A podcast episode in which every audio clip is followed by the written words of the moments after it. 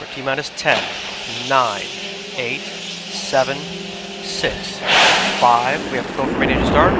2, 1, 0. Booster ignition and liftoff of Shuttle Endeavour with NASA's final space station crew compartment that brings a bay window view to our celestial backyard.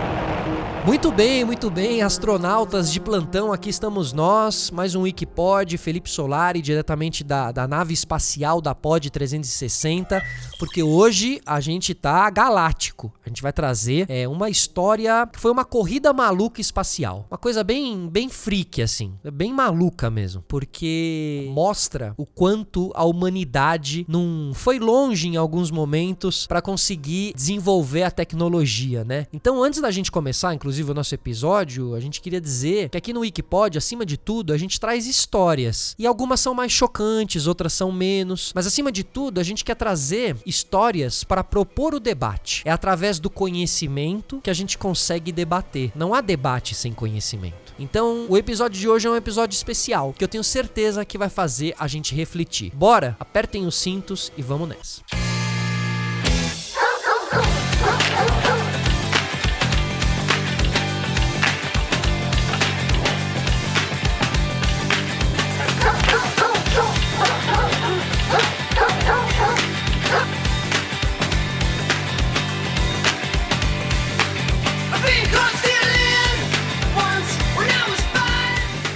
Pessoal, o primeiro cosmonauta ser humano a, a, visitar o espaço foi o soviético Yuri Gagarin em 12 de abril de 1961. Mas nem de longe ele foi o primeiro habitante da Terra a entrar na órbita. Porque muito antes de existir a tecnologia e também uma dose de coragem suficiente para um ser humano ir para fora do planeta, outros moradores do nosso mundo, muito mais corajosos do que a gente, foram os pioneiros das viagens espaciais. Teve cachorro, macaco, sapo, rato rato, gato, tartaruga, peixe, inseto. Ó, teve até um porquinho da Índia que mandaram pro espaço antes do homem. Para quê? Para entender como formas de vida terrestre reagiriam no então perigoso desconhecido ambiente espacial. Então, durante as décadas de 50 e 60, a antiga União Soviética enviou, pasmem, 57 cachorros, cachorros para fora da Terra, considerados bichos que resistem a grandes períodos de inatividade o melhor amigo do homem, os nossos cachorrinhos, decolaram para o espaço pela primeira vez no dia 22 de julho de 51. Foi um voo duplo, dois cães ali dentro, Tsigan e Desi. Porém, o mais famoso cão cosmonauta não foram eles dois, foi a cadela Laika, que era um husky siberiano, que foi o primeiro ser terrestre a entrar em órbita, porque até então os voos eram suborbitais, certo? Porém, eu sei que todo mundo aqui quer saber o, o desfecho e o final da história, não sei o que. Para nossa nossa querida Laika não foi um bom desfecho, assim. A cápsula que levava ela, que vai para fora da atmosfera, quando ela precisa reentrar na atmosfera, ela, ela queima, né? E assim,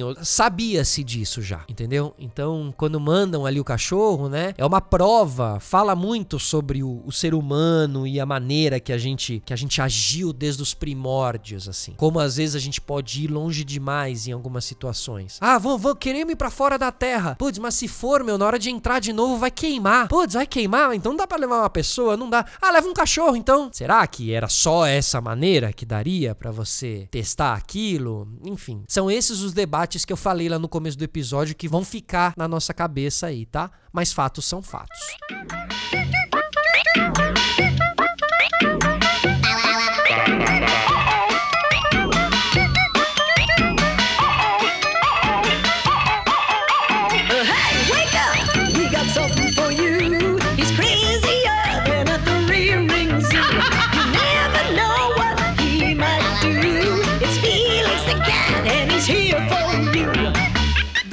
Dia 18 de outubro de 63, a França enviou o primeiro felino ao espaço, era o gato Félix. Inclusive, essa musiquinha aqui que a gente acabou de escutar era a abertura do desenho Gato Félix. Já outras fontes afirmam que não era um gato, era uma gata, na verdade chamada Felicette, certo? A gente tava falando de algumas mazelas da nossa sociedade, né? Como seres humanos que somos, como a gente falhou em vários momentos. Tá aí, né? Se realmente era uma gata, a gente falhou de novo, né? Porque na hora de virar notícia, vira um homem. Enfim já é um traço de sociedade que a gente consegue definir aí também, né? Enxergar aí também. Tá nos pequenos detalhes, tá nos pequenos detalhes, mas explica muita coisa. O animal foi a único da sua espécie até hoje, ou, ou a única da sua espécie até hoje enviado para um, um, voo suborbital. É, a gata astronauta, ela vivia nas ruas de Paris, era uma gata de rua, foi recrutada para a missão e que tinha como objetivo ali estudar os efeitos da microgravidade no cérebro. Aí o, o bichano, inclusive, viajou com vários eletrodos na cabeça. E foi recuperado com vida, Brasil. Ê, que alegria, que beleza. Bota palma, bota palma. Ê, boa.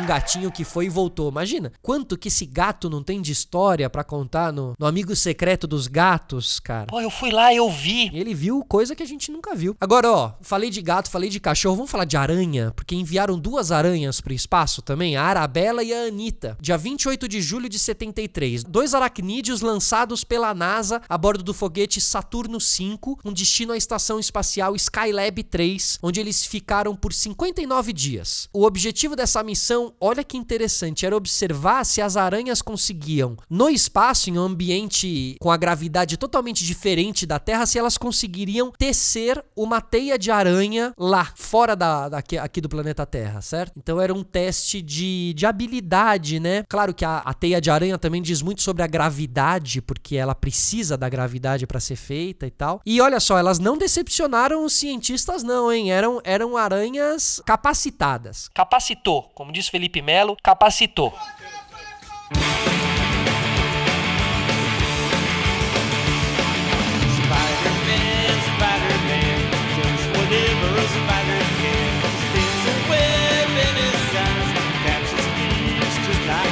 Again, here comes the spider.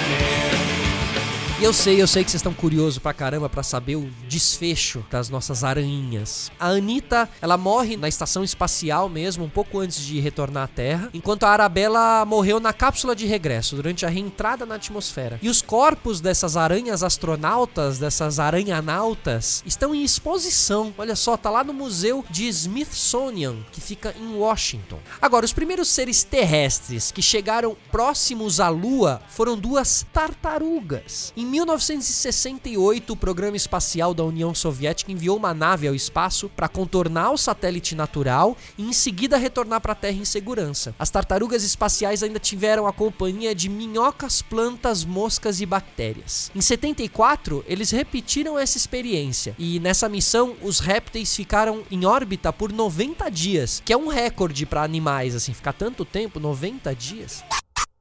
Olha só, pessoal, a gente tá aqui falando de corrida maluca espacial, né? E a gente adora esse tema aqui no Wikipod, certo? E tem um cara, o Elon Musk, que é um cara assim que tem feito uma corrida espacial moderna, futurista, né? E ele é um dos proprietários, criador, dono da SpaceX, que é uma empresa bem moderna e bem à frente do seu tempo, que tá fazendo aí algumas explorações espaciais, trazendo pra gente novidades assim. Então aqui no Wikipod a gente já contou um pouquinho da história da SpaceX e essa nova corrida espacial. Então depois desse episódio, cola lá para ouvir.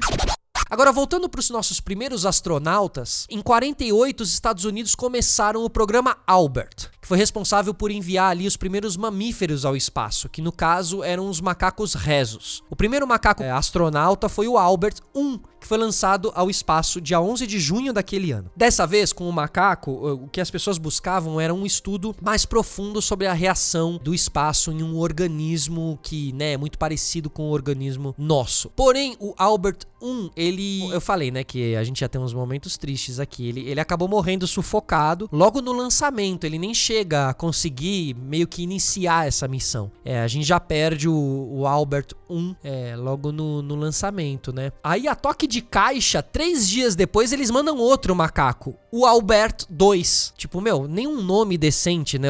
Era o programa Albert. Então era um monte de macaco que todos chamavam Albert. Albert 1, Albert 2. Pô. Menos, né? Deu um pouquinho de dignidade pros nossos macaquinhos, ao menos, dá um nome, dá uma característica para ele, pelo amor de Deus. E os nossos queridos ainda conseguem perder o Albert 2 também. Ele morre no processo de reentrada à Terra. Ele consegue sobreviver à viagem suborbital, mas ele morre quando quando entra. E os testes com macaco, inclusive chimpanzé, foram muito intensos, tá? Não sei se vocês sabem, mas até a década de 60, é, missões americanas, soviéticas, todas usavam os macacos. Muitos macacos morreram no processo, mas também, vamos falar de coisa boa, houveram os macacos que sobreviveram e um deles foi o chimpanzé Ham. O Ham viveu de julho de 56 até janeiro de 83. Ele foi um chimpanzé camaronês que atingiu o posto de primeiro macaco lançado ao espaço. Em 31 de janeiro de 61, é, o nome dele é um acrônimo, tá? De Holloman Aerospace Medical Center, que era o nome do laboratório que preparou ele para a missão na qual ele participaria, localizado na base aérea de Holloman, no Novo México. Então pegaram as iniciais ali desse do nome do centro, é, né, do laboratório que ajudou e que preparou ele e colocaram como nome dele, né? Então aí como, quando eu falei de um pouquinho de humanidade ao macaco, por mais louco que isso possa parecer, assim, mas quando eu falo de humanidade é trazer uma característica, trazer um nome diferente, né? Que ele se sinta um pouco único, certo? Quando a gente vê o planeta dos macacos, quando a gente vê um macaco falando com o outro, né, que quer como querem dominar o humano, por que que querem dominar os humanos? É um pouco nesse lugar o debate deles, assim. Pô, esses caras tratam a gente como tudo igual e não é, né? Nenhum ser vivo é igual ao outro, assim. Mesmo uma planta da mesma espécie, ela não é exatamente igual uma à outra, certo? Enfim. Se deixar, eu vou embora. Agora, o Ham, na verdade, ele foi apenas é, um de uma equipe inteira de chimpanzés especiais que foram treinados para um lugar a bordo do foguete Mercúrio. O treinamento dos chimpanzés requeria o domínio com os controles da nave espacial. Inclusive, você pode ver algumas fotos desse treinamento, desse programa todo que a revista Life publicou. É só entrar lá na internet, pesquisar revista Life, macacos e tal, que vocês vão ver, tá? Os chimpanzés não estavam só sendo treinados para dar um passeio no foguete, eles estavam sendo treinados para controlar um foguete no espaço. E o Ham era esse macaco superior, o macaco escolhido assim, porque ele superou 39 outros é, competidores para liderar essa missão. Nesse programa eles começaram com cerca de 40 chimpanzés, depois passou para 18, depois para 6 e ficou um, o nosso querido Ham. A, a estadia dele no espaço, porém, durou cerca de 20 minutinhos, mas provou que complexos controles mecânicos poderiam sim ser operados no espaço rápido o bastante para voltar com segurança e isso apontava um caminho positivo para o histórico voo espacial do Alan Shepard naquele mesmo ano. Então o Ham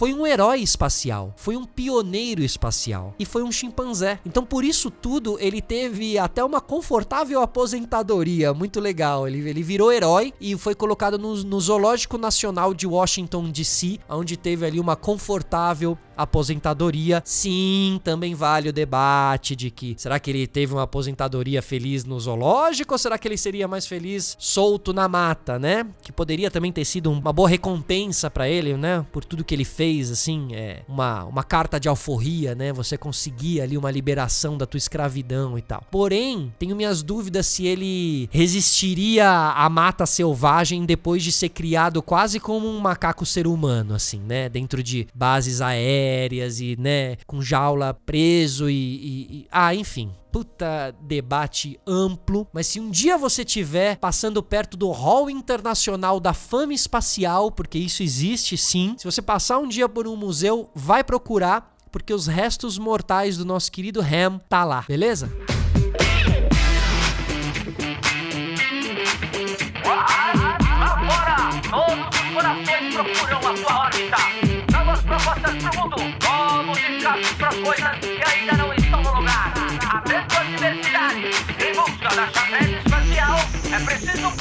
Loucuras, ativar novas possibilidades. De volta ao planeta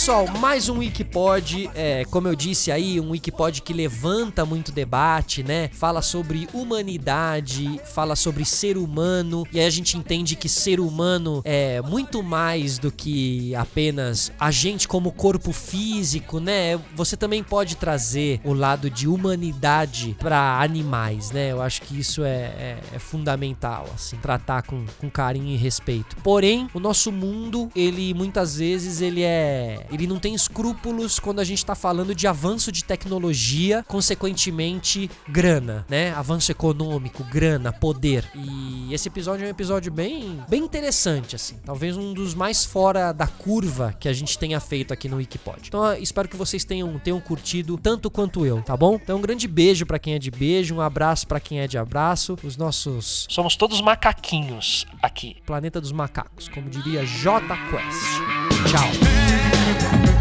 Sabendo não. Agora é lei, cada macaco